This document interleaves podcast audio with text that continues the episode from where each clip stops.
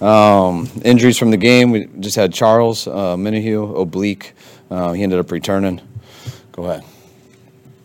Pat, when you think about this game, uh, just kind of what stands out, I'm, I'm sure it wasn't as clean and crisp as you wanted on offense, but how do you feel after this one? Feel great. I mean, we had a feeling it was going to be like that. We kind of prepared that way. Um, we had a lot of respect for that team, um, all, all three of their phases, but um, um, we knew how good their defense was too.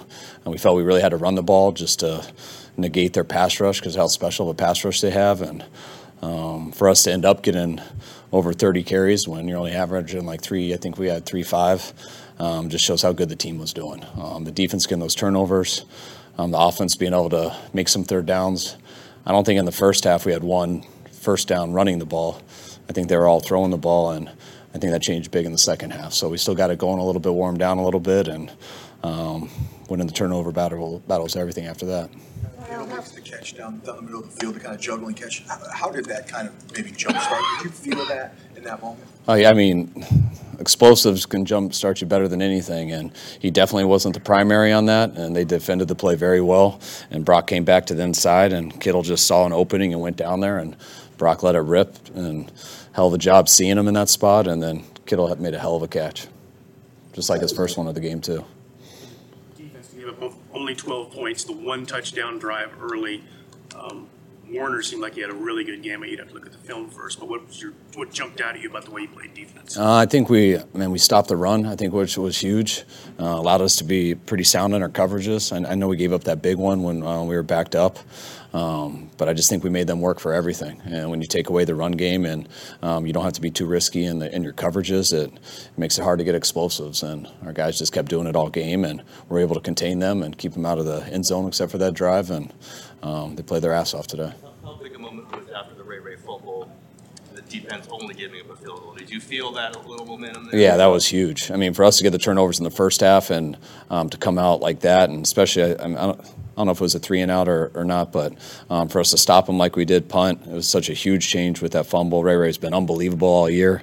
Um, it looked like number one got it, just stripped him out, um, knocked the ball out. But for them to be down there and for so quickly for a defense to hold them to three, um, that tied the game up, and um, we were able to weather that storm right there because that was a big play. two questions about Purdy. One, what you had your play sheet in front of you when he got the ball out with one second left before halftime. Could you tell us a little bit about what you were talking to him about, and then That's why I had my play sheet over my face. okay, we want the second question. Uh, No, it just got a little close for us with the time, so just wanted to throw it away a hair earlier. Yeah. Were you yelling at him? No, no, I never yell.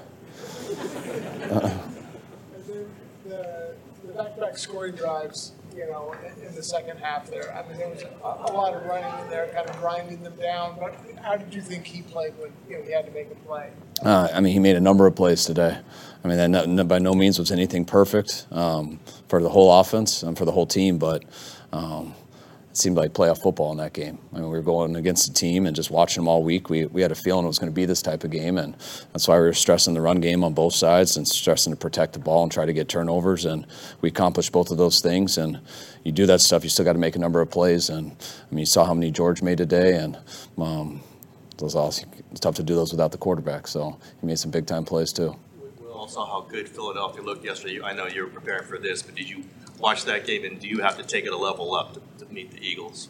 Um, I mean, I don't think you take anything a level up. You try to you do as good as you can every single week, and um, I think we got a pretty good team. Um, we've got a very talented team, also a team that plays well together. Um, I know they do. They've been as good as anyone since the beginning of this year and all the way to right now. And um, if you looked at the beginning of the year, you thought Philly would be the last team right here, and that's the way it's ended up. So um, we're going to be going down there. Hopefully, we'll have a good week of practice, and looking forward to the challenge. What was the difference with, with the running game, particularly on those two long drives in the second half versus first half when, when it seemed like you guys struggled to get any momentum there?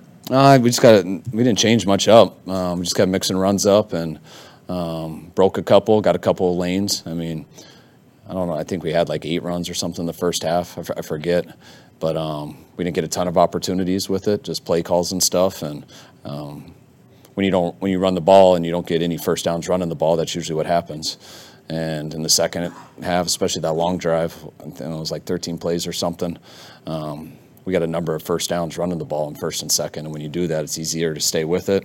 And then when you do that, it's easier to wear them down. That's a real good D line, and they move around so much, but um, that they're tough to block. But if you can wear them down a little bit, then you got a, a chance. And it took us all game to do that. Kyle, obviously you have a couple more steps to go until you reach your ultimate goal, but with how hard it is to reach three NFC championships in four seasons, how much are you able to, you know, pause a little bit and appreciate just this moment? Um, not at all yet. I uh, wish we did, um, but I mean, you, you work so hard to get to these points, um, to these situations, and all we could think about was winning that game. And once we did, it's, um, I mean, it's fun for a little bit, but it's more once you get in the locker room, you're just, all right, now let's move on to the next one because we know what moment we're in in our lives right here, our whole team, and we've been here before, and it's very hard to get here. So we're not really reflecting on anything yet. We, we got a big game this week, and that's not our ultimate goal either. So in order to do that, we got to make sure we take care of business. Kyle, you kind of alluded to it earlier, the challenge Philly presents. How about just going on the road for the first playoff game in a rookie quarterback's career? Do you have a message for Purdy or? Um, it's like every other game. You won't be able to hear as well.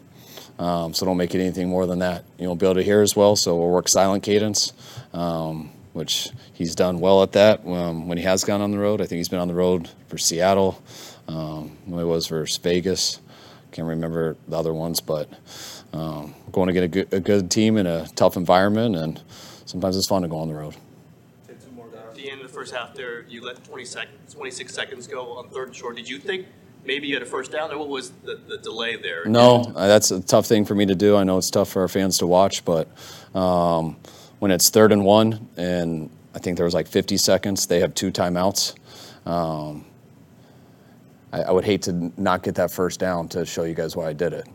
Um, that's kind of something we believe in. We, we don't we don't want to give the ball back to them. We liked where the score was at. We still think we have time to score, but when you get to a third and one, and you have, I think we had one timeout and they had two, we weren't about to not get that third down, um, punted to them. Or if we threw it, they'd still have two timeouts and 45 seconds, and now they're ending with points in the half if they score, similar to how Seattle did at the end of the half. But the difference is they were also starting with the ball in the third quarter. Um, so, you know, now once you get the first down stuff, yeah, then I wished that we went faster, but you don't know if you're going to get that first down or not. So you want to play it the smart way, and uh, I thought we did do that. Um, I thought we were, made some big plays. I wanted Jauan, the protection to wait for Jauan to still get a field goal out of it was huge, though. Do you have a sense, you know, you mentioned the fans, do you have a sense in that moment that people are like, ah, what are you doing? Yeah. um, not just because I can hear, but just because I'm a fan too, and I would be very annoyed. Um, but I'm pretty confident with what we did there. Um, it's, you know, I think that's one of the reasons when you play a good team like that that, you know, you, you hold them to 12 points. I think that stuff has to do with it. I think playing the game that way and the situation and know who, who you're going against, the momentum of the game, I, I think that stuff's important. All right, guys. Appreciate it. All right. thanks, guys.